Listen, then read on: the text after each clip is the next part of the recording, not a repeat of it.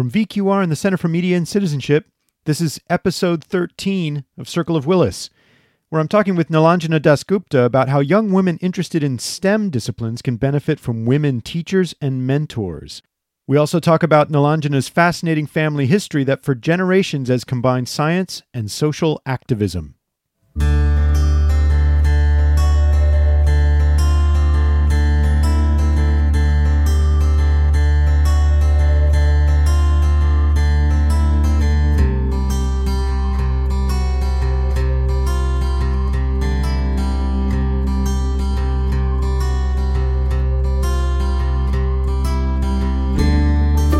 So, what did you do first? The first study, which I'm going to actually present here, Yeah. looked at whether in gateway courses that are required for all STEM majors like calculus. Yeah, like yeah, yeah, or the, the the initial chem series or something like that. Yes, so of, this was yeah. the initial Calc 1, 2, 3, mm-hmm. Calculus 1, 2, Yeah. 3 series. Does the gender of the professor teaching the class have an effect on female students differentially than male students? Does it affect how much these students like mathematics? Does it affect how much they identify with it? Does it affect their self efficacy, what grade they think they'll get in the class? Does it affect how much they identify with the professor? All of these things. You're listening to Nilanjana Dasgupta, professor of psychology at the University of Massachusetts at Amherst, where she also serves as director of faculty equity and inclusion. I spoke with Nilanjana at a small conference in upstate New York about how learning environments affect whether women who enter college interested in the STEM disciplines actually stick with those disciplines or decide to do something else instead. Many of you will know that STEM stands for science, technology, engineering, and math. And you may also know that women are underrepresented in STEM by huge margins. Here in part one of this episode, Nilanjana talks about the origins of this work, how she discovered the effect of women mentors for young women in these disciplines. And she also gets us up to date on her latest attempt to use this knowledge to develop targeted interventions designed to encourage young women interested in STEM to stick with it. Later, in part two, Nilanjana tells the story of her family history, a history of science and social activism that begins in India and influences her choices step by step to the work she's doing today. We'll also hear about some of her earlier work on what psychologists call implicit biases, the attitudes, beliefs, or stereotypes thought by some to be guiding our actions unconsciously. All right? Okay, let's get back to the conversation. Took us three years to get enough women from these classes. And we found these robust effects where the gender of, of these calculus professors had no effect on male students in terms of their implicit attitudes towards mathematics, how Towards much they math. liked, Okay. How much implicitly how much they identified with math, their self-efficacy, their predictions about what grade they would get. No effect Uh-huh. no on effect at all. men Didn't matter. but it had a huge effect on women. So, women who were in sections taught by female professors identified with math significantly more than if their professors happened to be male. They liked mathematics much more when the professor was female than when the professor was male. They predicted they would get a better grade in calculus when their professor was female than male. In terms of actual grades, women actually outperformed male students, When there was a female instructor. regardless of the instructor. oh my God. So essentially, that showed that performance was not what was affected by being a small minority in your class. Rather, it was confidence that was fragile. It was confidence that was bumping up and down depending on whether you saw someone like you in front of the class. But your actual performance wasn't affected. But the reason why confidence matters is if you don't, if you think you're an imposter, even if you're doing pretty well, you're not going to stick around 'Cause because you think it's an accident. Yeah. And you think that you did well because it's a fluke, because you got lucky, because the exam was easy. You don't trust that it has something to do with your ability. So the likelihood of somebody who feels like an imposter switching out of that major into a different major is really high. This is this. I mean, it, it, it brings to mind a bunch of things, but it Yeah. almost sounds a little bit, uh, you know, Schachter and Singerish, right? You know, it's like Oh, you're having this. What you're having this sense of this feeling, and you've got to explain the feeling, and so your explanation is, I must not be very good at this, rather than something that's in fact far more complicated, Yeah. which is that you know I I'm in this sort of sociocultural moment, and I'm having a, a male instructor who is Yeah. is behaving in a way that I mean I don't know what what is what So- is it about male instructors and female instructors that's making this difference? two things. One, we, can't, we couldn't tell from that experiment, but from future subsequent experiments, what we know that it's doing is that in a, in a context where you are the only one or one of very few and everybody else is very different from you, like these calculus classes, the critical ingredients it looks like are two things feelings of belonging. So, this is the social connectivity. Yeah. So feelings of belonging plummet when it's a difficult class and there are very few people like you. And that increases the likelihood that you will make internal attributions for difficulty rather than external attributions to the material or external attributions that everybody else, everybody is having difficulty. So, feelings of belonging is one mechanism, and self efficacy is another mechanism. If there's nobody like you or very few people like you, and stuff is tough, self efficacy becomes really shaky. And at some point of time, that sort of fragile self efficacy predicts switching out into another major. and it almost seems like they could be linked in a way you know this is part of you know uh, you know our, our perspective from from our lab might suggest that the the feeling of belonging can support efficacy You're right. in in yeah. part by reducing cognitive load in a way you know by getting all of this rumination out of the way so you can just focus on what you're doing yeah. So i mean i don't know if that's true You're, you're, tr- you're right that belonging and self efficacy are correlated. But when we do these multiple mediation tests, uh, this is from a different study on mentoring, the recent PNAS paper, Uh-huh. Yeah. where we looked at the effect of mentors, same gender versus other gender mentors, on outcomes like career aspirations in engineering, mediated through self efficacy and belonging. Both were independent mediators. wow So nothing trumped the other, but they are correlated.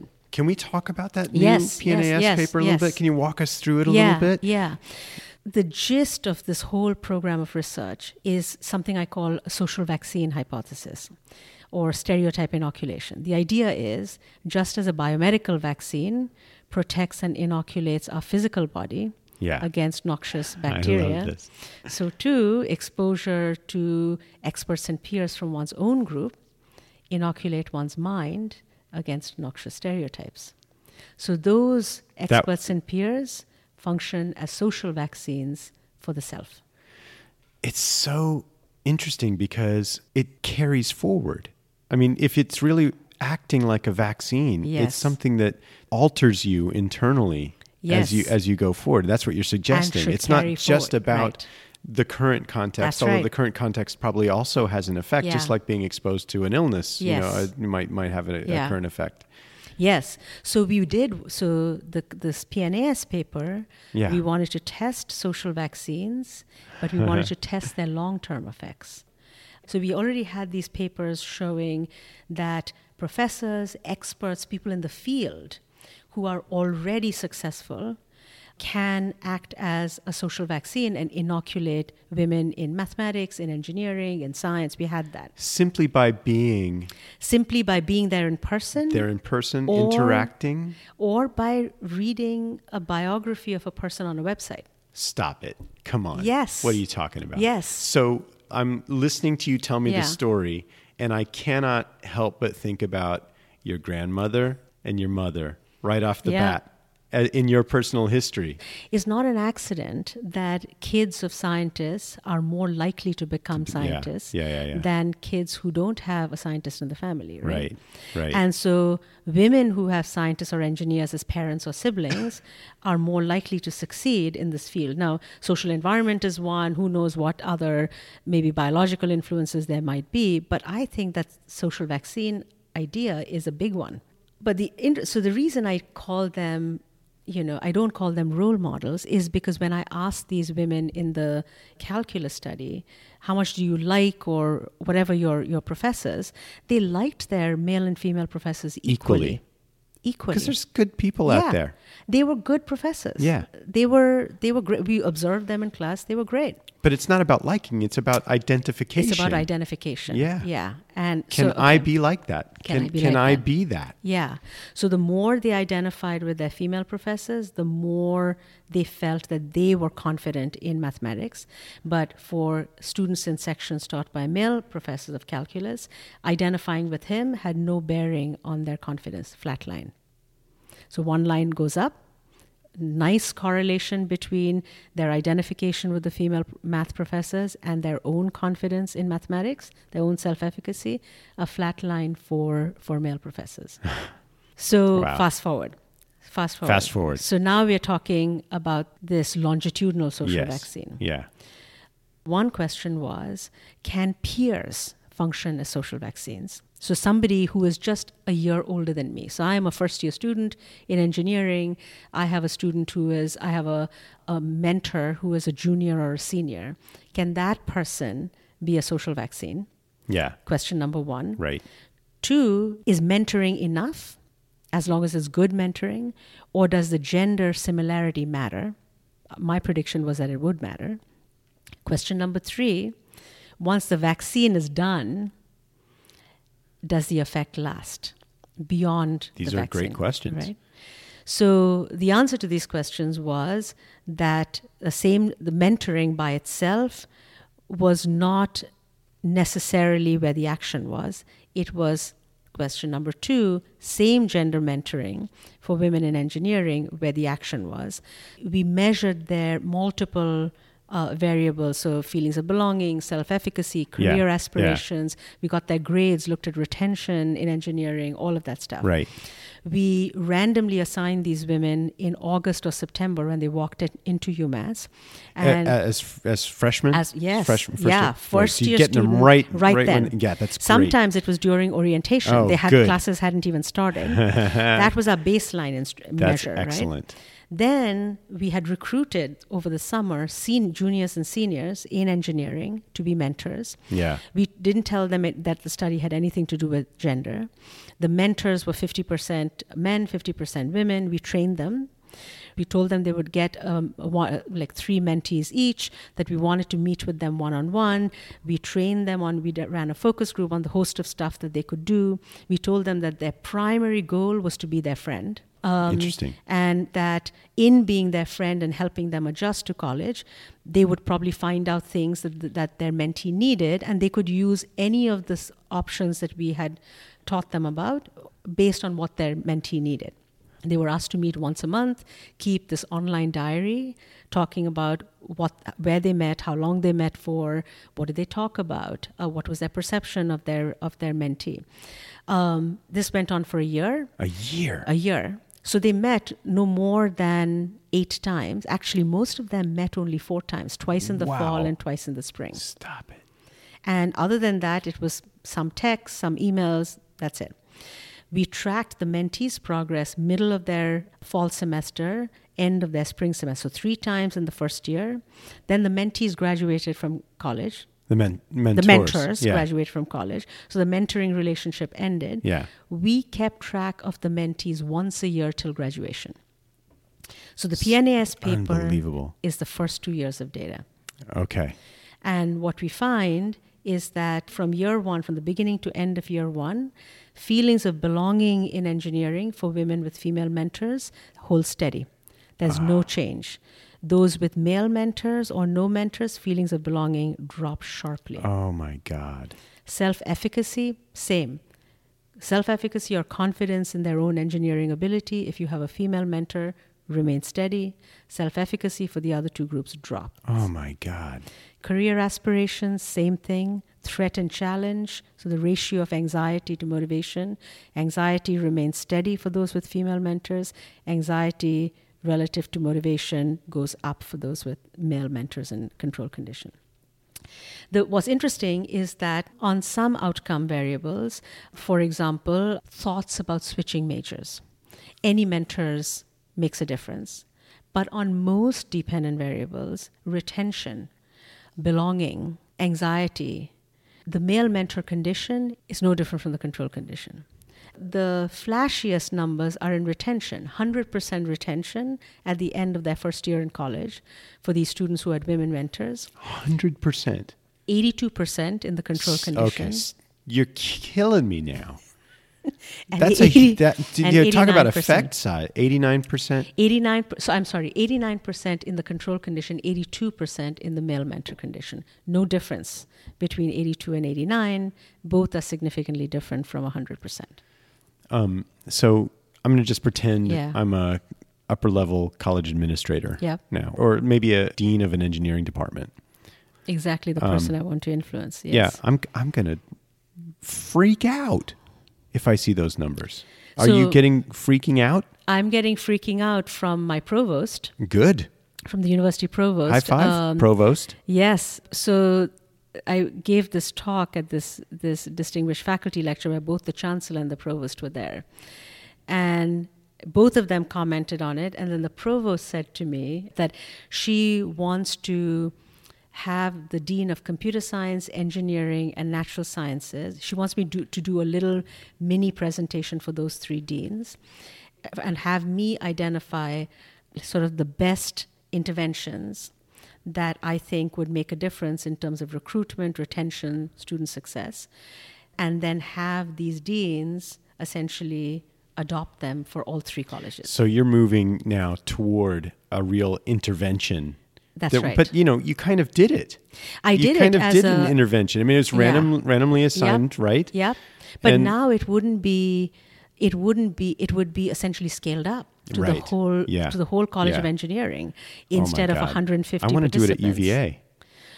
First of all, the the fact that you're getting these effects with women Yeah. in STEM, we all know that women in STEM are underrepresented systematically, and there's been lots of debate. Mm-hmm. Yeah. There's Larry Summers kind of dumbass quote, Yeah. and sorry, I was gonna Larry. say- You're not supposed to talk like this. Good thing that you have an editor. I'll leave it in. But what strikes me as particularly exciting about this is that you because you looked at women in STEM, you're not just looking at it all over. You're, you're Mm-hmm. Targeting a specific Yeah. domain where we know there's a Yeah. problem. and even more specifically, not in the life sciences, Right. where women are 40, 45% of the student body. Uh, not the faculty, but the student body, and sometimes 50%. So I'm specifically targeting physical science and engineering departments. So, engineering, mathematics, physics, computer science. I'm targeting departments and colleges, our engineering is a college at UMass, where the percentage of women is less than 20%. So, in engineering, 16% of students nationwide are women. And that's the same percentage at UMass. In computer science, the number is worse. It's like 15, 14% are women. This is 50% of the population. 56% of college students are women, and 16% of engineering students are women. The gap and it didn't start out that way. I read somewhere that early in the, the early days of In computer, computer science, it didn't start it was way. very Yeah. equitable in terms of numbers, and Yeah. it sort of tumbled off at some point. Yeah, computer science was seen as, if you've seen Hidden Figures, computer science, that movie, computer science was haven't. seen as a women's field. Yes. Because computers were sort of seen as Secretarial work, secretarial, yeah. secretarial work. And then when it became a non when it became sort of more masculine More or macho. less, then suddenly, so it, that's actually uh, the history of computer science and who's in it is a great example of why it's a social psychological question of how who occupies that space is a function of what gender stereo, gendered stereotypes we have about computer science. This is amazing work. And also, it also uh, really illustrates how direly important. I mean, I'm just finishing up my tenure Yeah. in my department as the Yeah. director of diversity and inclusion, and we have Oh, these really? meetings all the time. Yes. You know about about uh, you know how to change the system. Yeah. That's one set of questions. But my God, whether the system needs to be changed, it's so important to have top down representation in terms of diversity. But you know, there's something really hopeful in what you've got going here Yeah. too. It's it- because that change in the faculty is Yeah. going to take Exactly. 20, it's 30 going to take years. a long time. But the mentors mm-hmm. is so lovely. Yeah. The student mentors is such a lovely, lovely so idea. there are like six takeaways for organizations and universities that care about diversity and inclusion. Let's hear them. One is increased contact between entering students in fields where they're way outnumbered with faculty like them whether it be female faculty for female students or faculty of color for uh, students of color and so on. Two, it is true, and this is a long slog, that that sort of contact between female professors and new students is particularly likely to be effective if we hire more women if we in those hire. fields. That's two. Three, even when the numbers are small, leverage peers as mentors and, and foster mentoring relationships. But in doing those mentoring relationships, ensure that the mentors have are similar to the mentees, especially if the mentees are, are underrepresented. So mentoring is three. Four, when the numbers are small, use other ways to showcase the success of technical women. It may be through having guest speakers in class. It may be by faculty, male faculty, showcasing the research of a particular female scientist or engineer, and incidentally sort of sh- showing a picture of her and just describing her work as a case study of what they're teaching. But the fact that they show her not him, essentially is a very incidental, small way of saying that the person who did the science is a woman. So that's that's four, and five is teamwork, which we didn't talk about. That for classes that involve team science or or team projects, avoid teams with a solo woman uh-huh. in in STEM. And finally, six, a lot of these interventions seem to be particularly effective during these developmental transitions where students oh, are coming in from high school just college, starting. Just, yeah. yeah. So the, the pipeline leaks at the joints. The joint is in those transition points. So when you're going from one part of the pipe to another, it's the joint that leaks. So if we can intervene at the joints, that's when we're most effective.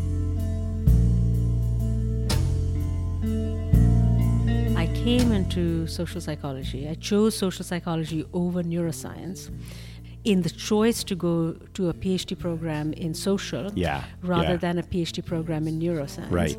Because I wanted to do research, but that had social justice implications. Oh, so from the very beginning you were thinking in those terms. Right. And so And the, that's yeah. so interesting though because you chose social psychology to address social justice concerns because you Why know we're talking about well it wouldn't strike me as obvious that there was a social psych domain of research that's applicable to policy at that early stage No, so there wasn't. So when I went to graduate school, when I went to Yale, I studied initially with Bob Abelson and then with Mahzarin Banaji. Abelson. And um, How about that? both of them were very basic social cognition people. Yeah So the first two years, I wondered if if the choice if I had made a right choice. ah what am it i doing? It felt too basic. yeah It felt too basic, too micro. Wow. And it felt like there was a big chasm between the, the research I was doing in graduate school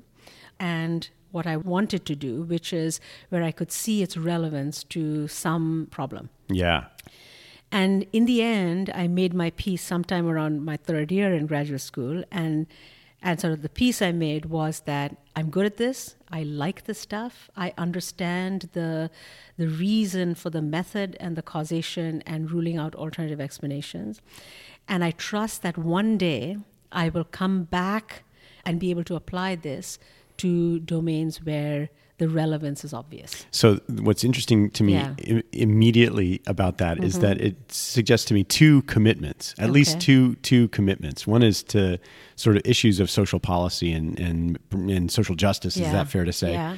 And two is a commitment to science as a, as a as Yes, an as the- approach for as- understanding what to do. as a mode of inquiry. Yeah. So the commitment to science, I think, was why I got into graduate school rather than becoming a grassroots organizer or a nonprofit Right, person right, or right. all these other things I can do. That are all wonderful things. All that are wonderful, wonderful, things. important things to do. So I, I actually gave this distinguished faculty lecture at UMass, and I made two points that that there are two themes that run through my family, and that I think I've sort of so generally inherited that run through my work. One is the value of science. Both my parents are scientists. Uh-huh. Both your parents are Yeah, scientists? One is a scientist, one is an engineer. Wow. And the other is that uh, the commitment to social justice. Both of my grandparents worked very closely with Gandhi, and my Stop it. great grandmother was a feminist writer. Oh, come on. I'm what are you talking about? Okay, So- I need wait, wait, wait, wait. we can't just okay, skip over okay, that. all right, So all tell right. me, tell, tell me a little bit about your grand, grandparents. Do you mind? No, Do you no, mind? not go, at Can we go into that history Yes, a little yes, bit? yes. Tell me about that. So my grandparents were very active in the Indian freedom movement. Um, my grandfather was an administrative judge, sort of the first generation of non-British Indian civil servants, Indian Civil Service (ICS). Yeah. So the first, gen- the many first generation people were all white Britons, and then suddenly the British Raj decided to allow this group of people, Indians, to become ICS officers. So my grandfather was part of that. Wow. And my grandmother. when grandmother. was that? This was 1930 something. Wow. Yeah. So I think the early 30s or the mid 30s. My grandmother was a mathematics master's degree, a person with a mas- master's degree. You're and then, kidding. No, she was In really India? In the she 30s? Was, she was very yeah. She was a she was a she was very What a smart. superstar. But she didn't Holy pursue cow. math, and she essentially became sort of my grandfather's host. But this was in the midst of the Quit India movement, and the World War II was about to had just was about to begin, and the, uh, I think Gandhi came to Calcutta, where my grandparents were. And they both got very involved in essentially the civil disobedience movement. My grandfather had to be involved in a very pa- in a passive way because he worked for the British Raj. Yeah. But my grandmother could be very active. So she ended But up still risky. still risky. So during the Hindu Muslim riots of 1945, she went to, so she and all these other colleagues asked Gandhi, you know, we want to be involved, what should we do? And he essentially said, you have to live the life of civil disobedience of this life you you have to be involved in in areas where there are these riots so she took my her infant my aunt Oh my and God. went and lived for 6 months in this in this village where there were these massive riots going on Oh my God. and eventually uh, and what did your what did your grandpa do during that time?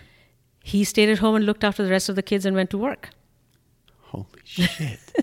and then he had to send her a letter because India got independence while she was in this in this village. So he had to send her a letter saying, "You should come back home.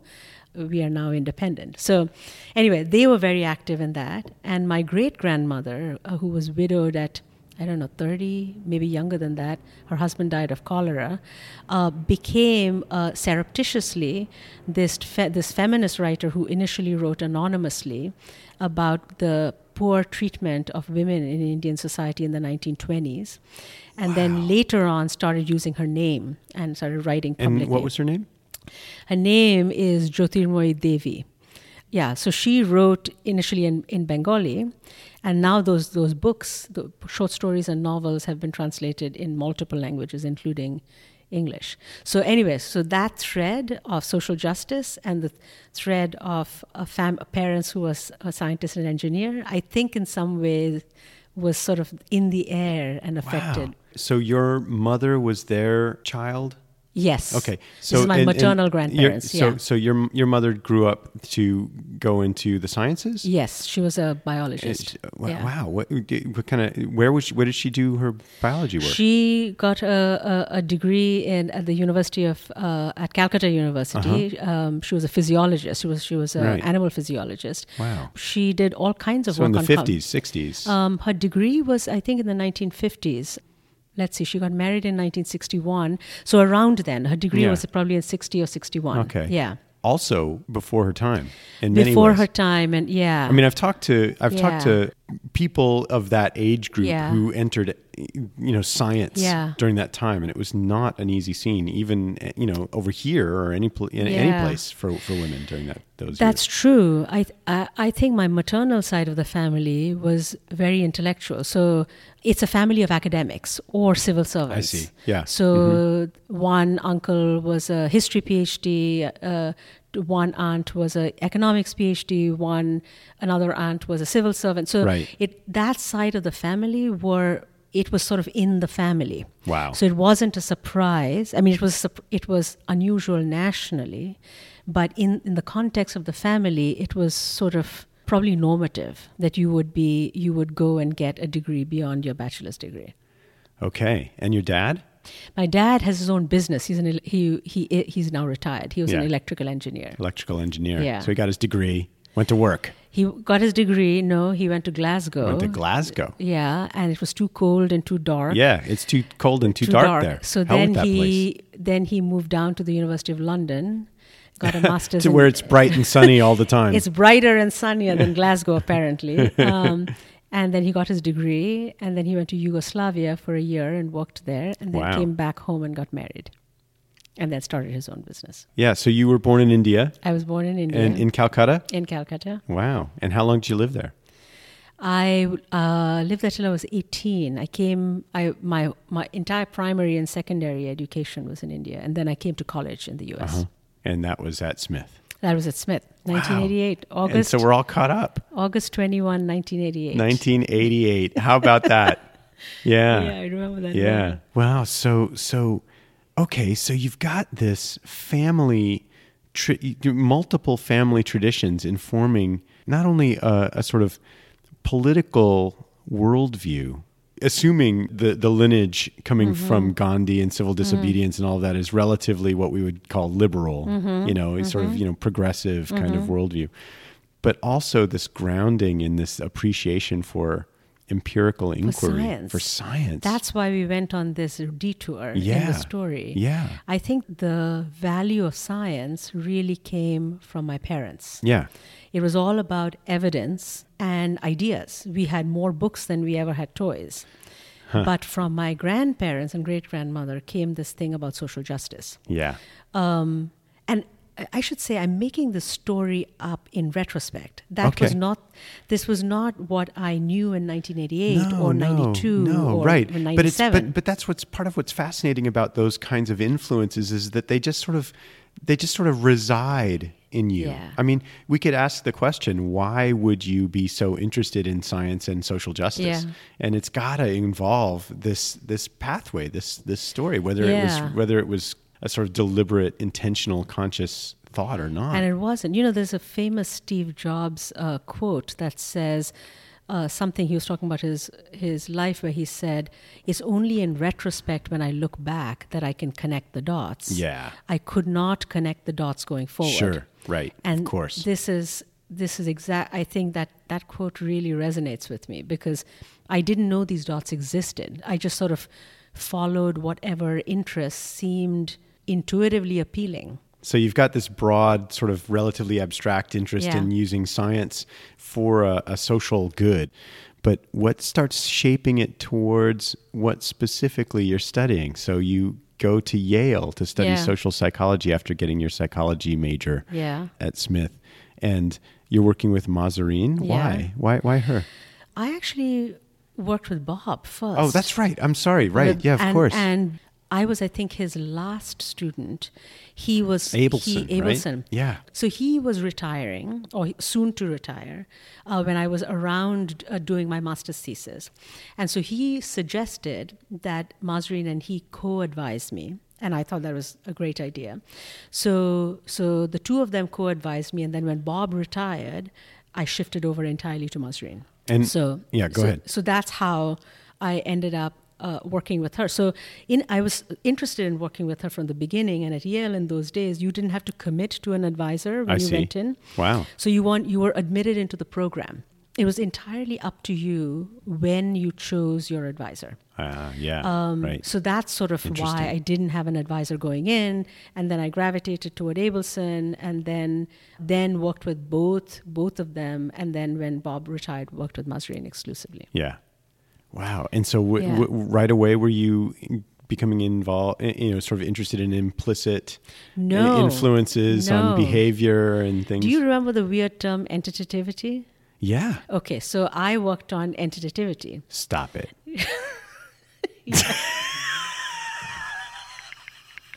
yeah, no, that's that's right. So I worked on um, how do people perceive groups as being these cohesive, like Yeah. Don, Don Campbell, Don That's Campbell stuff. Don Campbell. Yes. Yeah. So how how do perceptual qualities about groups make them seem like a unit rather than a collection of random individuals? So at some point. entitativity was my dissertation, and then I got sick of it. Yeah. As will Um, happen. As will ha- right. Yeah. So then I went to uh, University of Washington to work with Tony as his postdoc. Oh, right. And it is then that I completely retooled my area of research Yeah. and started working on implicit bias. Another interesting guy. Another Tony interesting guy. Greenwald. Yeah. Yeah. I think the combination of Mahzarin and Tony was really good for me Mm-hmm. because Mahzarin is sort of this big vision, ideas person, and Tony is all about method and rigor and Yeah. replication. Yeah. Yeah. Yeah. So the combination was great. But they both believed that implicit attitudes once formed and once formed were formed early and you couldn't change them. And I didn't believe that. And I and I sort of did some experiments with an N of one with myself as a participant to try and do these different mental exercises in my own head. And this was then I about the time. the so the IAT was really Yes. in development during Yes. this period, Yeah. right? Yeah, and there yeah, was yeah. a lot of wrangling about the right way to score it, and you know, and things yeah, like so that. 1998 was the first JPSP paper on Okay, the, the Greenwald, okay. McGhee, and Schwartz. Yeah. And that was when I was Tony's postdoc. I see. And Mahzarin and Tony had a grant together, and I, I was funded on that grant. I was an international student, so I couldn't apply for an NRSA. Oh yeah. So, uh, but I believe that i I had this this hunch that implicit attitudes could be shifted around. And that was not canon at that point. No, that was not, it was not. It was yeah. not just. and Tony doesn't do well, in my experience, with with violations of of canon. Yeah, it, it, it was anti-canon. It was not. I know. it was not neutral. It was anti-canon, and That's so I would spend a lot of time trying to persuade Tony to allow me to test the idea that maybe under the right conditions it could be it could be changed. Yeah. and he wasn't very open to the possibility. You're kidding me. I know, right? so so All props um, to Tony Greenwald. so I had a bet with. So I no, I went behind his back, and I collected twenty subjects, twenty people, using this intervention, which I created, where I showed people these images of admired African Americans and disliked white Americans with these little two sentence bios, Uh-huh. and found that the race bias on an IAT was significantly reduced. Well, it Just like that. Simply as a function of seeing those Yeah. images and then doing a task where just to make sure they had paid attention i showed them those images and then i had them say which description was true or false. So after doing this for about 10 minutes then i measured uh, did had them do an iat and it was reduced. So at a party i approached tony and i said i have these you know i have something to tell you. I have these 20 subjects. I have these data. I It love sneaking up on him at a party. That's It- good. No, because Tony was far more relaxed at a party. Yeah, of course. And yeah. much more more likely to be open to these ideas that he didn't Sure. otherwise buy. Sure. So he said, It's a good "Uh. I don't think it'll work, I like it. whatever. I don't think it'll work. Okay, $5. He loves bets. Oh, yeah, I $5 didn't know bet. $5 bet. I don't think it'll work, but if it works, if it doesn't work, you give me five bucks. And if it, if it works, I'd give you five bucks. So I said, okay. Um, and he said, even if it works, you can't, it's not gonna, it'll fade away really quickly.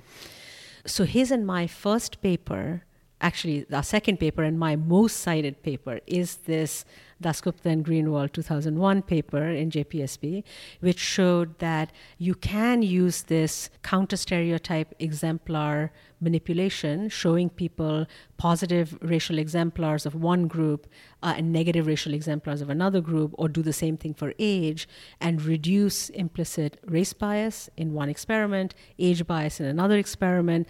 I brought them back into the lab on day two without any reminder of the intervention and the and the reduction in bias was still there. How about that? I wonder if it was bound to context. Yes, in that study it could be. But in subsequent studies, once I finished my postdoc, we found that contact. So, in, in another study, we found that people who had lots of contact with uh, individuals who are LG, LGBT, who Uh-huh. were co workers or friends or family members, that positive contact correlated beautifully with lower anti gay bias on an IAT. Yeah.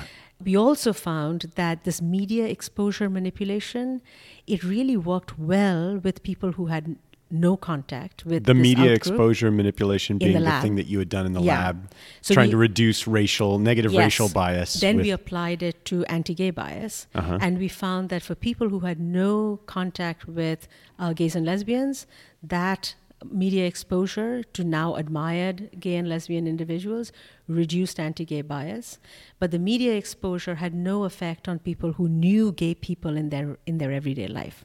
because they, they, showed because, low, showed because low, there was low- a there was a there was close to a it wasn't a floor effect but they were significantly lower in bias and they didn't go down anymore. Hmm. So they were sort of fixed. Media exposure did nothing. Interesting. those who came in with no contact showed high bias and then they came down Wow. so Um, you got your five bucks? i got my five bucks Yeah. i got a paper What'd you do with it?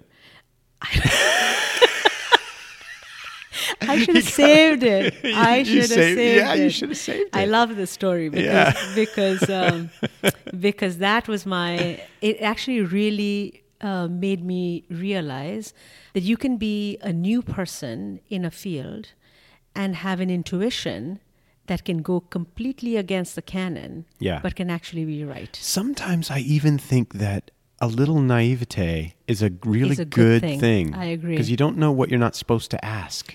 This is kind of partly why I like to talk to people who are not social psychologists and sometimes not academics because the questions they'll ask sometimes send me on a path that I hadn't thought of before. Ah, yeah. And that's been gratifying. I mean, just the to loop back to the beginning of our conversation, it's gratifying to just disseminate our science to Yeah. the general public because the practice of dissemination generates more science and oftentimes it generates the ability to do the science in the real world. Because people will come up and say i really like that but i wonder if it would work in a school with an adolescent population. And i'll say well if you can find me that school and oh i'm a principal of so and so school. Our school is a research school. If you want to do a study and well then that start, started the next grant so wait, how long are you at at Washington? two years Two years? Just two years. just two years So 98, 97 to 99 97 to 99, and then Yeah. and then you're at and then I Amherst? no, and then I went to the New School for Social Research oh, in New York for, City. in New York City for three and a half years, and then I moved to UMass in and two or and three. so by the time you get to UMass, you're still not doing this latest stuff. It was in at the New School. I had a student who. So you, you, the new school is an unusual thing. Your Yeah. student, graduate students, essentially have real, regular jobs, Right. And they're trying to make a career shift, and so the classes are all in the evening. Right. The reason I'm telling you the story is I had a graduate student who was essentially a counseling psychologist at a women's college. And she had this idea that this same sort of seeing positive counter stereotypic exemplars could reduce gender bias or gender stereotyping, uh, stereotypes about who is a good leader. Who's a good leader? Yeah. If for, for women who went to a women's college, more so than women who went to a co ed college, Oh, because you're more likely to see women in positions of yeah, leadership you're a not women's seeing college. the you know you, you, it has its own organic Yeah. dynamic that and way. the president of the college is more likely to be a woman, the deans and so on. Yeah. So we took our laptops. They did IATs, but they Did did, they? it. But they did it in their camp on their campus on our laptops. Wow, so we wanted to measure does coming into a college environment where there are women in leadership change these women's implicit uh, beliefs about gender and leadership, Uh-huh. and does that change over time as a function of how long they are in college? Yeah. We, so we compared a women's college and a co-ed college, only women. Yeah. At time one, when they came into the college, the first we, uh, the first uh, month of college, there was no difference in gender stereotypes. The first Um, month, the uh, first- looking at the two different colleges. Looking at the two different Yeah, colleges, yeah. so these are first-year students just walking into college. right, right. The, peop- the the students at the co-ed college, their gender stereotypes went up. The kids at the women's college, their gender stereotype went down.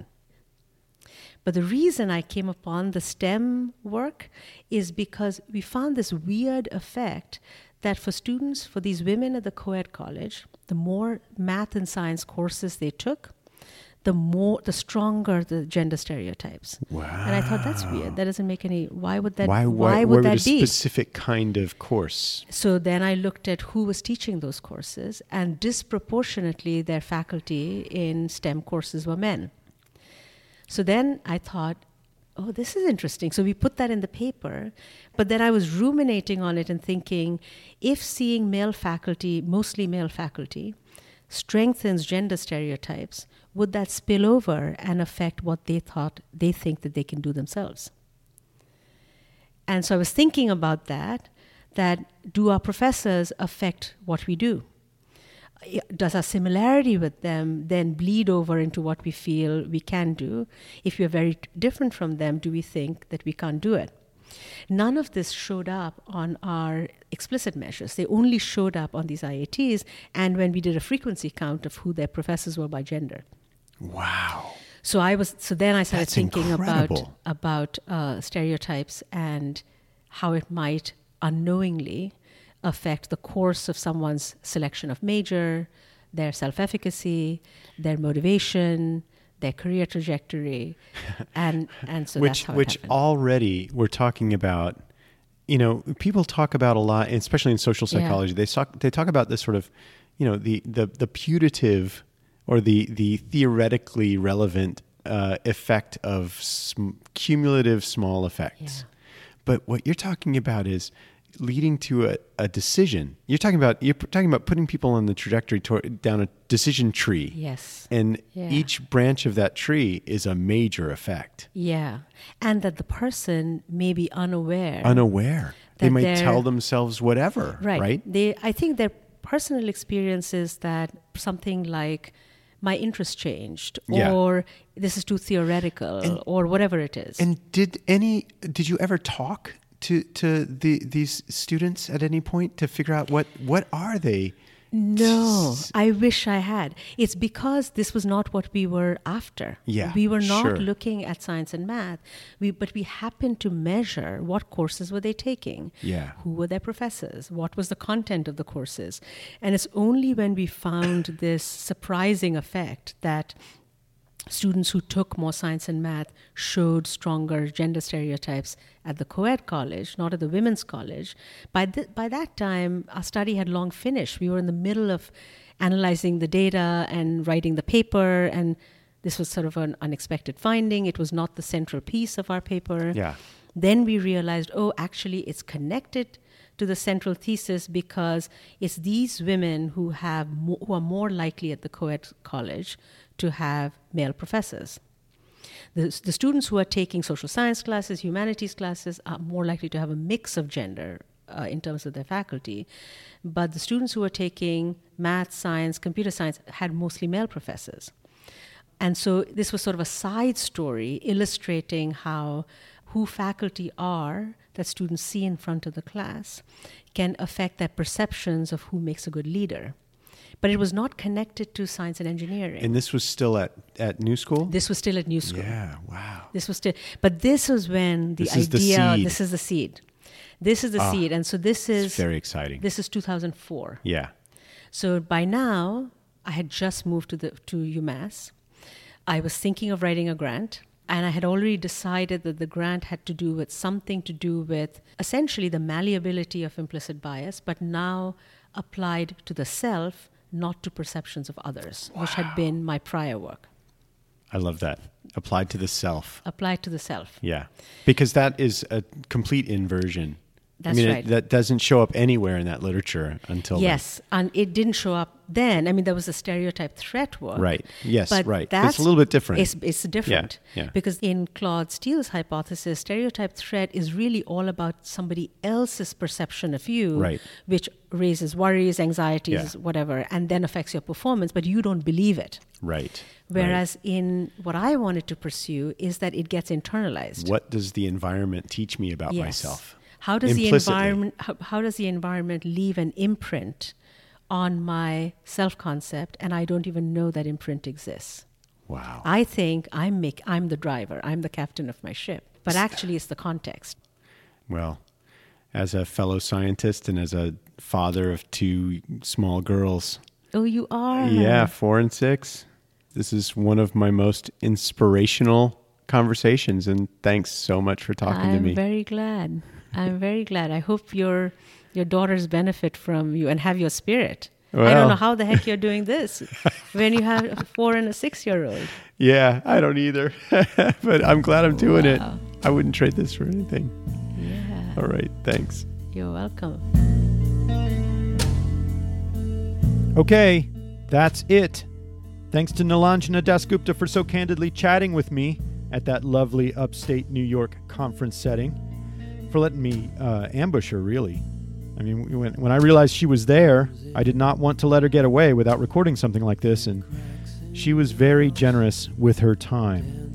So thank you, Nilanjana. I owe you one. All right? Folks, the music on Circle of Willis is written by Tom Stauffer and Gene Ruley and performed by their band, The New Drakes. For information about how to purchase their music, check the About page at circleofwillispodcast.com. Circle of Willis is produced by Siva Vaidhyanathan and brought to you by VQR and the Center for Media and Citizenship at the University of Virginia. And Circle of Willis is a member of the Teej FM network. You can find out more about that at teej.fm. Special thanks to Nathan Moore, General Manager and swell guy at WTJU FM in Charlottesville, Virginia, and Lulu Miller, plucky genius co founder of the podcast Invisibilia and reporter for NPR News. If you like this podcast, how about giving us a little review at iTunes, letting us know how we're doing? It's super easy and we like it. Or send us an email by going to circleofwillispodcast.com and clicking the Contact tab. In any case, I'll see you all at episode 14, where I talk with Susan Johnson, Professor Emeritus of Psychology at the University of Ottawa in Canada, up there, where she's also a member of the Order of Canada, which is Canada's highest civilian honor.